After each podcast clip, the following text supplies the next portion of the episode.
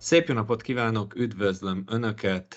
Ez itt az Adó Online Podcast sorozatának következő epizódja, és hát a mai témánkat azt Önök szavazták meg, ugyanis a mostani kis rövid podcastben az általány adózásról lesz szó, egészen pontosan annak a 2023 évi változásairól fog beszélni. Én Kovács Ferenc vagyok, okleveles adószakértő, és akkor vágjunk bele a mai témánkba. Ugye az általányadózásnak a szabályai azok a tavalyi évben, vagyis 2022-ben kerültek igazán előtérbe, két okból is. Egyrészt az általányadózás szabályai azok tavalyi évben nagyon leegyszerűsödtek, és ezzel sokak számára még a kata időszakban, tehát amikor volt egy mondjuk azt jóval kedvezőbb adózási mód, akkor is már egy reális alternatívát kínáltak. Azzal, hogy a régi katát ugye megszüntették, és az új kata pedig sokkal szűkebb körben alkalmazható, illetve választható az adózók által, sokak számára az általányadózás lett az adózási mód, vagy az új megoldás arra, hogy a bevételeiket legálisan, ugye természetesen leadózzák. Tehát az általányadózás egy olyan adózási forma, ami jóval egyszerűbb, mint a normál személyi jövedelemadózás, majd hogy vállalkozói személyi jövedelemadózás, és azt gondolom, hogy az adminisztrációs egyszerűsítés mellett egy adóteherben is egy sokkal kedvezőbb mértékről lehet beszélni. Na nézzük azt először, hogy kik azok, akik választhatják az általányadózást, és itt kapásból egy 2023 évi változásra eh, hívnám fel a figyelmet ugyanis a korábbi szabályok szerint figyelni kellett az adóévet megelőző évnek a bevételi értékhatárát, ezt azonban 2023-tól már nem kell figyelni. Gyakorlatilag az a szabály, hogy az adott adóében, amire választottuk az általányadózást, vagyis most 2023 eh, évben, az éves minimálbér tízszeresét ne haladja meg a bevételünk. Az éves minimálbér tízszerese, ugye a 2023-ban 232 ezer forint lett a havi minimálbér, úgyhogy az éves minimálbér tízszerese az 27 millió 840 ezer forint, tehát erről az összegről beszélünk. Egy ilyen bevételi, nagyon fontos, hogy bevételi értékhatárig lehet az átlányadót választani. Hogyha valaki kizárólag kiskereskedelmi tevékenységet folytat, tehát gyakorlatilag valamilyen boltja van, illetve vendéglátást is eh, ide kell sorolni, akkor ez az értékhatár jóval magasabb, ugyanis ez ilyenkor az éves minimálbér 50-szerese, vagyis 139 millió 200 ezer forint, tehát eddig az értékhatárig lehet alkalmazni az általány adózást.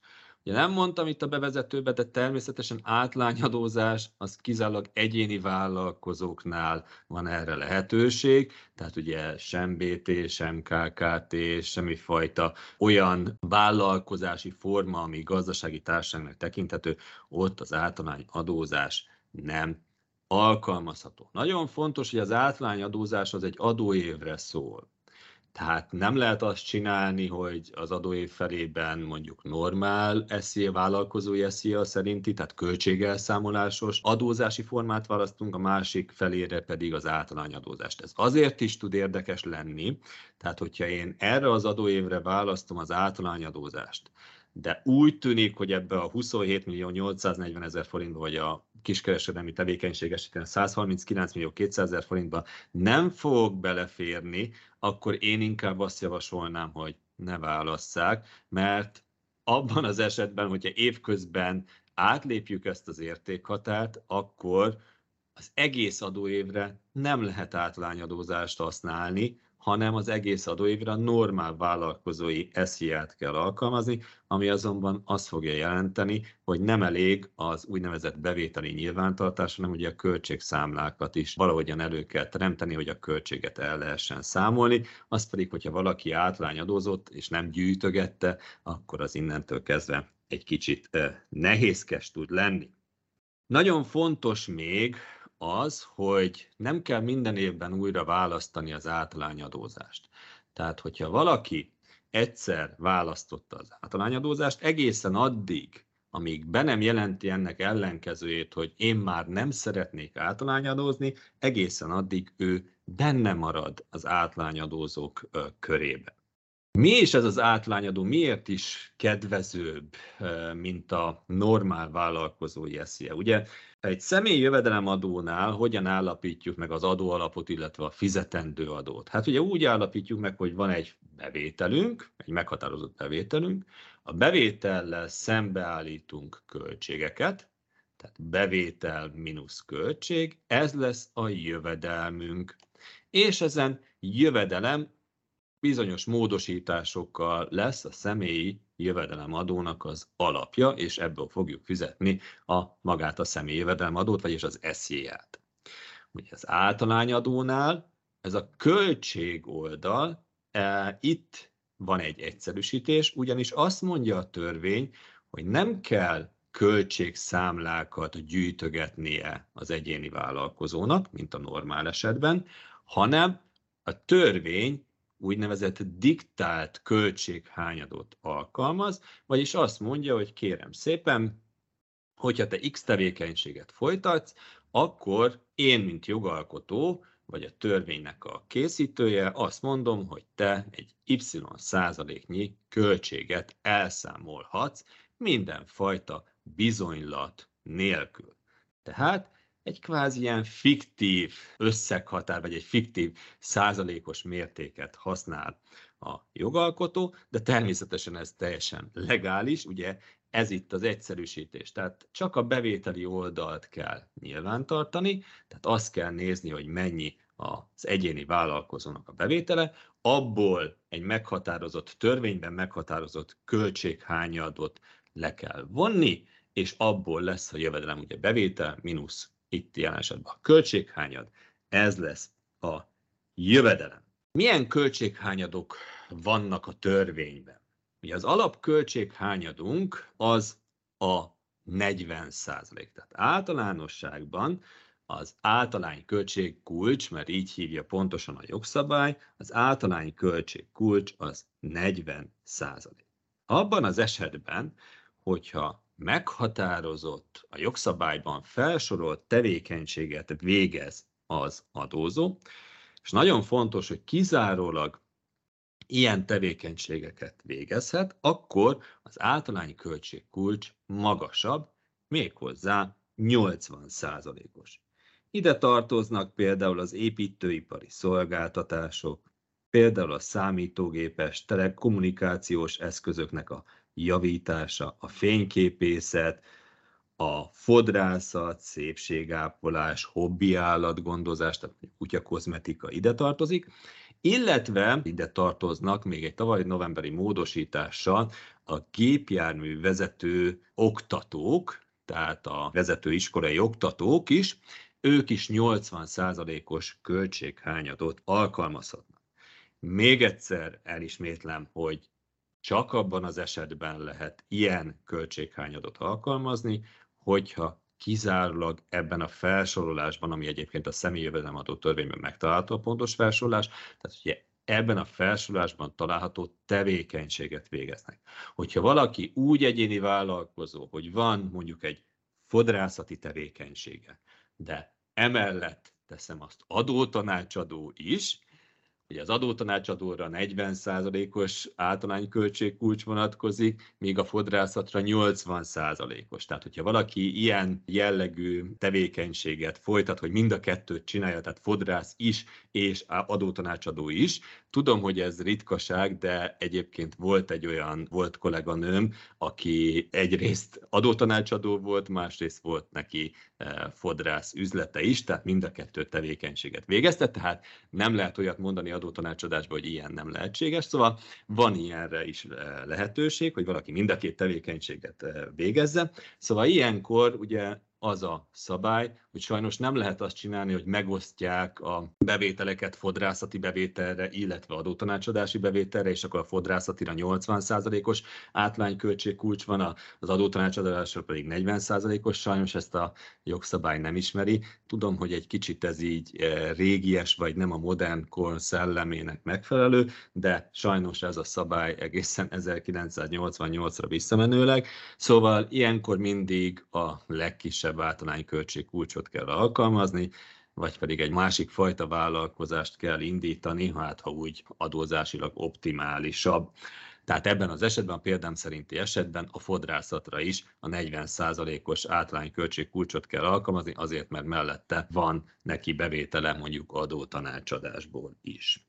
Még egy általányköltség kulcsunk van, ez pedig a 90%-os általányköltség kulcs, ez pedig kizárólag a kiskereskedelmi tevékenységet végzőkre vonatkozik. Tehát, hogyha valaki kizárólag kiskereskedelmi tevékenységet végez, akkor 90%-os. Nagyon fontos, és ez egy gyakorlati kérdésként felmerült, hogy a vendéglátásnál mi az alkalmazandó általányi költség kulcs, 80 vagy 90 százalék, ugyanis a 80 százalékosoknál van felsorolva a vendéglátás. Ugyanakkor, ugye itt néhány perccel ezelőtt azt mondtam, hogy a vendéglátás ugyanúgy mozog, mint a kiskereskedelmi tevékenység, mert a törvénynek a fogalma szerint a kiskereskedelmi tevékenységbe bele kell érteni a vendéglátást. Az adóhatóság állásfoglalása ebben az, hogy az értékhatás szempontjából a vendéglátás a kiskereskedelmi tevékenységgel együtt mozog, tehát ott az éves minimálbér 50-szeresét kell figyelembe venni, vagyis a 139 millió 200 ezer forintot, de az általány költségkulcs vonatkozásában azonban, mivel kifejezetten fel van sorolva a 80%-osoknál a vendéglátás, ezért azt az általány költségkulcsot kell alkalmazni. Tehát nem a 90-eset, hanem a 80-asat. Én azt gondolom, hogy minden olyan dolgot elmondtam itt az általány költség kulcsal kapcsolatban, ami fontos, úgyhogy menjünk is át a következő témánkra, ez pedig, hogy akkor határozzuk meg a fizetendő személyi jövedelemadót. Tehát ugye van egy bevételünk, a bevételből levonjuk az általány költségkulcsot, ugye a 40, 80 vagy 90 százalékot, és ekkor keletkezik nekünk egy jövedelmünk. Ugye bevétel mínusz költség, ahogy mondtam, az a jövedelem. És ezen jövedelem lesz a személyi jövedelem adónak az alapja, ami után ugye a 15%-nyi személyi jövedelem adót e, fogjuk fizetni. De, és az ugye 2022-ben jött be, és az idei évben is természetesen alkalmazandó, van egy úgynevezett adómentes jövedelem rész. Hát ez meg mit jelent? Hát ez azt jelenti, hogy a költséghányadok levonásával számított jövedelem az éves minimálbér feléig adómentes, tehát mentes a személyi jövedelemadó alól. Ugye az éves minimálbérnek a fele az 1 millió 392 ezer forint. Nagyon fontos, hogy ez az 1 millió 392, ez a jövedelem. Tehát amikor én már levontam a költséget, a 40, a 80 vagy a 90 százalékos költséghányadot, azutáni összeg, abból, tehát az 1 millió 392 ezer forintot meg nem haladó rész, az SZIA mentes. Hogyha visszaszámolunk ugye ebből az 1 millió 392-es jövedelemből, mert ugye sokan kérdezhetik, oké, okay, de mennyi bevételig vagyok akkor adómentes? Hogyha én nekem a 40%-os költséghányadot kell alkalmaznom, akkor 2 millió 320 ezer forintnyi bevételig vagyok SZIA-mentes, 80%-os költséghányadnál ez 6 millió 960 ezer forint, illetve 90%-os költséghányadnál ez 13 millió 920 ezer forint, tehát egy viszonylag ugye magas összeg.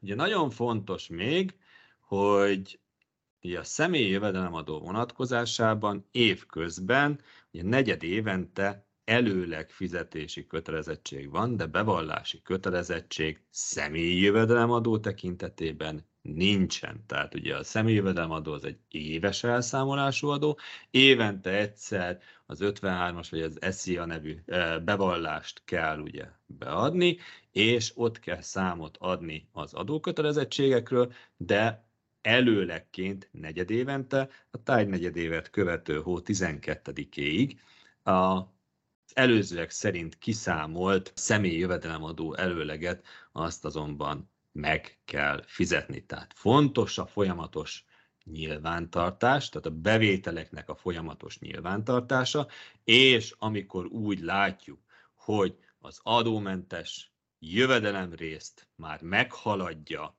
a szerzett jövedelem, vagy hát a bevétel mínusz a költséghányad, akkor abban az esetben már az arra a negyedévre vonatkozóan a negyedévet követő hó 12-ig már előleget kell mindenféleképpen fizetni.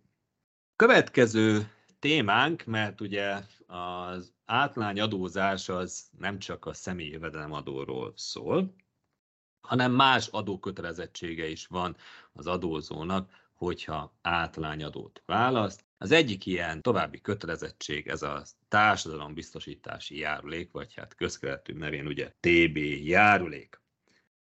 A társadalombiztosítási járuléknak ugye a mértéke az 18,5 százalék, és a TB járuléknál ugye az volt a nagy probléma a tavalyi évben, azzal, hogy ugye sok adózó érintett lett az általányadóban, hogy hogyha valaki úgynevezett főállású egyéni vállalkozó, tehát hogy nincsen neki más biztosítási jogviszonya, hanem csak az egyéni vállalkozása van neki, akkor hiába kevés neki a bevétele, és hiába még mondjuk akár az adómentes jövedelem rész sem éri el az általa megszerzett jövedelem, ettől függetlenül a járulék minimumot ugye meg kell fizetni, ugye minimálbér, illetve a garantált bérminimumnak a figyelembe vételével, ugye minimálbér idén, ahogy mondtam, 232 ezer forint, garantált bérminimum, ugye, hogyha középiskolai végzettséghez kötött a, a tevékenysége, akkor pedig 296.400 forint. Szóval ezután mindenféleképpen meg kellett fizetni a járulékot. Aztán, hogyha a későbbi hónapokban, mondjuk az év elején nem volt annyi bevétel, aztán tovább, következő hónapokban meg mondjuk magasabb bevétel volt, akkor pedig már ugye nem a járulék minimum után kellett fizetni, hanem a tényleges bevétel, illetve hát a jövedelem után. Tehát gyakorlatilag volt egy olyan jövedelem rész, aminél elvileg adót, nem, meg nem csak elvileg, hanem gyakorlatilag sem esziát, vagyis adót nem kellett fizetni, de a TB-t azt meg kellett fizetni utána. Ez egy kicsit nem volt igazán etikus, úgy gondolta a jogalkotó, bár ugye a, az etika és az adózás az nem biztos, hogy kéz a kézben járnak egymással, de mégis a jogalkotó azt mondta, hogy hogy akkor 2023-ra egy új szabályt hoz be a társadalombiztosítási járuléknál, és majd látni fogjuk a szociális hozzájárulási adónál is, tehát a szocónál is. Ez pedig az úgynevezett göngyölítéses módszer. A göngyölítéses módszer lényege, hát itt most elhadarom a szabályokat, e, és ez a formátum, a podcast formátum sajnos nem teszi azt lehetővé, hogy e, példán vigyen végig ezt a, ezt a számítási módszert, pedig én azt gondolom, hogy példán keresztül lehet megérteni, de a Walter Scluvernek is vannak olyan cikkei, ahol példaként fel van sorolva, vagy le van írva ez, a, ez az új módszer. Szóval a göngyölítéses módszer lényege, hogy negyed évente össze kell adni az aktuális negyedévben, illetve a megelőző negyedévekben megszerzett ESZIA köteles jövedelmet, és abból ki kell vonni a megelőző negyedévekben járulék alapként figyelembe vett összeget.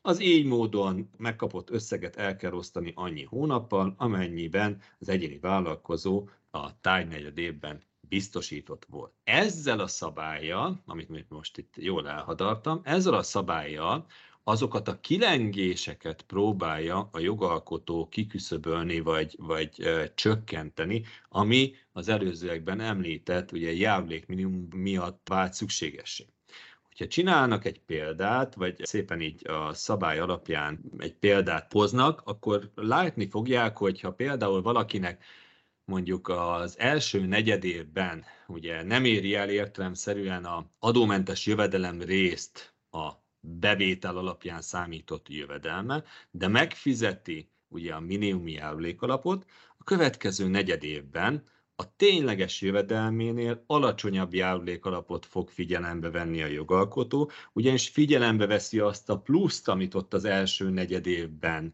ő kvázi feleslegesen, és ezt most nagyon idézőjelben mondom, most ugye ez egy podcast, tehát nem látják a kezemet, de én egy idézőjelet tettem így a kezemmel, szóval idézőjelben, amit feleslegesen megfizetett vagy feleslegesen tűnően megfizetett. Tehát gyakorlatilag azt lehet mondani, hogy éves szinten kell akkor meglenni annak a úgymond járulék minimumnak, és hogyha afölé megyünk már a jövedelemmel, illetve hát a bevételünkkel, átlányadós bevételünkkel, akkor már ez a negatív hatás, hogy kvázi feleslegesen fizetünk járulék minimumnyi járulékot, az teljesen kiegyenlítődik. Ugye természetesen ez a járulékminimum ez csak abban az esetben van, hogyha ugye úgymond főállású egyéni vállalkozóról van szó, tehát aki rendelkezik legalább 36 órás munkaviszonyjal mellette, vagy napai tagozatos egyetemi hallgató, vagy középiskolai hallgató tanuló, akkor abban az esetben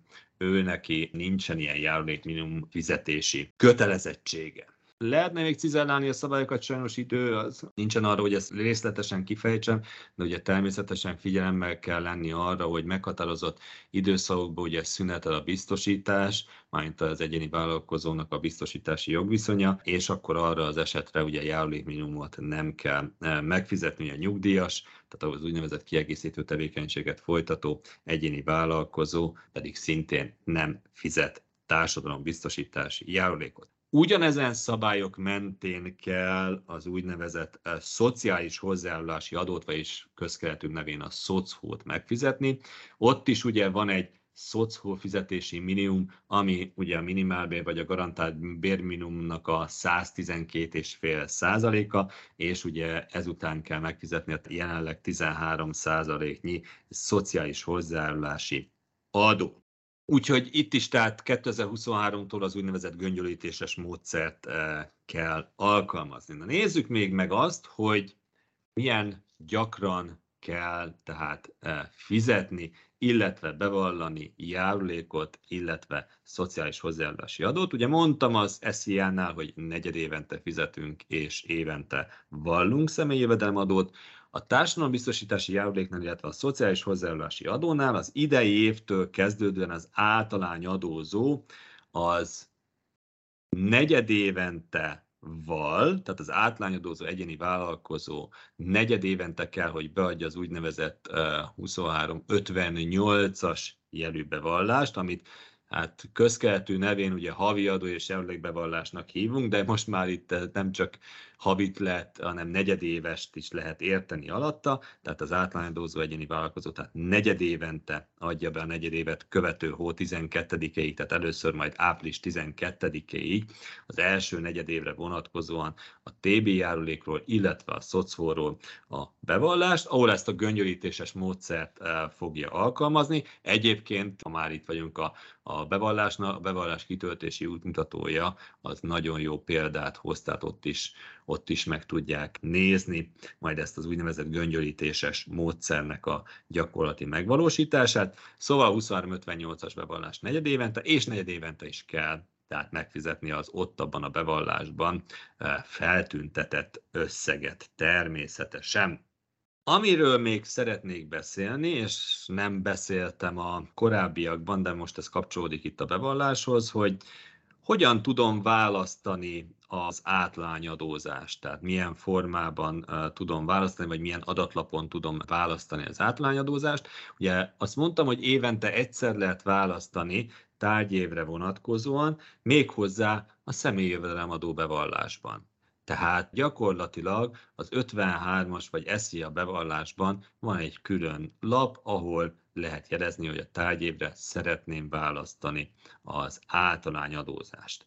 Tehát ad abszurdum május 20-ig elegendő erről döntést hozni. Természetesen ebben az esetben akkor utólag pótolni kell majd a, az 58-as bevallást, amit április 12-ig be kellett volna adni. Tehát itt van egy kis jogalkotói időzavar, fogalmazzunk így nagyon diplomatikusan, a határidők tekintetében, de az adóhatóság azt mondta, hogy nem fog bírságolni elmaradt 58-asok, tehát a járulékbevallások miatt, hogyha május 20 szadikáig valaki mondjuk választja az általány adózást, tehát az 53-as bevalláson tudja az általányadózást választani, illetve ugyanezen a bevalláson lehet jelezni, hogyha esetleg valaki korábban általányadózó volt, és az idejében már nem szeretné választani, de ahogy mondtam korábban, amennyiben valaki általányadózó volt, és az idejévre is azt szeretné választani, akkor abban az esetben nincsen semmifajta kötelezettsége, tehát nem kell semmit sem jelölnie, hanem minden marad a régiben, amíg nem mondja azt, hogy én most változtatni akarok, akkor addig abban az adózási formában marad, amiben volt. Na és akkor így a podcast végén kettő mondatban csak beszélnék még arról, hogy ugye van egy ilyen kötelezettsége is az átlányadózó egyéni vállalkozónak, hogy helyi iparűzési adó. És ugye amíg valaki katás volt egyéni vállalkozóként, addig volt egy úgynevezett egyszerűsített HIPA adóalap megállapítási lehetőség, aminél ugye egy meghatározott fix összeget kellett fizetni. Na most a jó hír, hogy 2023-ban ezt gyakorlatilag egy kicsit így megkavarva az összes kis és középvállalkozóra, vagy hát kisvállalkozóra inkább kiterjesztették, ugyanis lehetőség van arra, hogy amennyiben valakinek a 25 millió forintot nem haladja meg a bevétele, illetve a kiskereskedők esetén a 120 millió forintot, akkor a helyi iparűzési adóalap egyszerűsített sávos megállapítására is van lehetősége. Erről én most nem beszélnék részletesen, Azért, mert ez azt gondolom, hogy akár egy külön podcast adást is megér adott helyzetben, illetve azért is, mert ismételten kiadóval egyeztetve arra szeretném felhívni önöket, hogy van lehetőség a következő podcast adás témájának a megválasztására, tehát a Wolters Kluwernek a különböző social media felületein figyeljék majd a szavazásokat, és ott három lehetőséget majd fel fogunk ajánlani, hogy mi legyen a következő téma, az egyik az lehet ez, de emellett még vannak más érdekes témák, amiket érre, amikre én úgy szoktam hivatkozni, mint az általányadózásnak az alternatívái, mert ugye sokan azt gondolják, vagy gondoljuk, hogy a katának a leszűkítésével az egyedüli alternatíva az átlányadózás marad.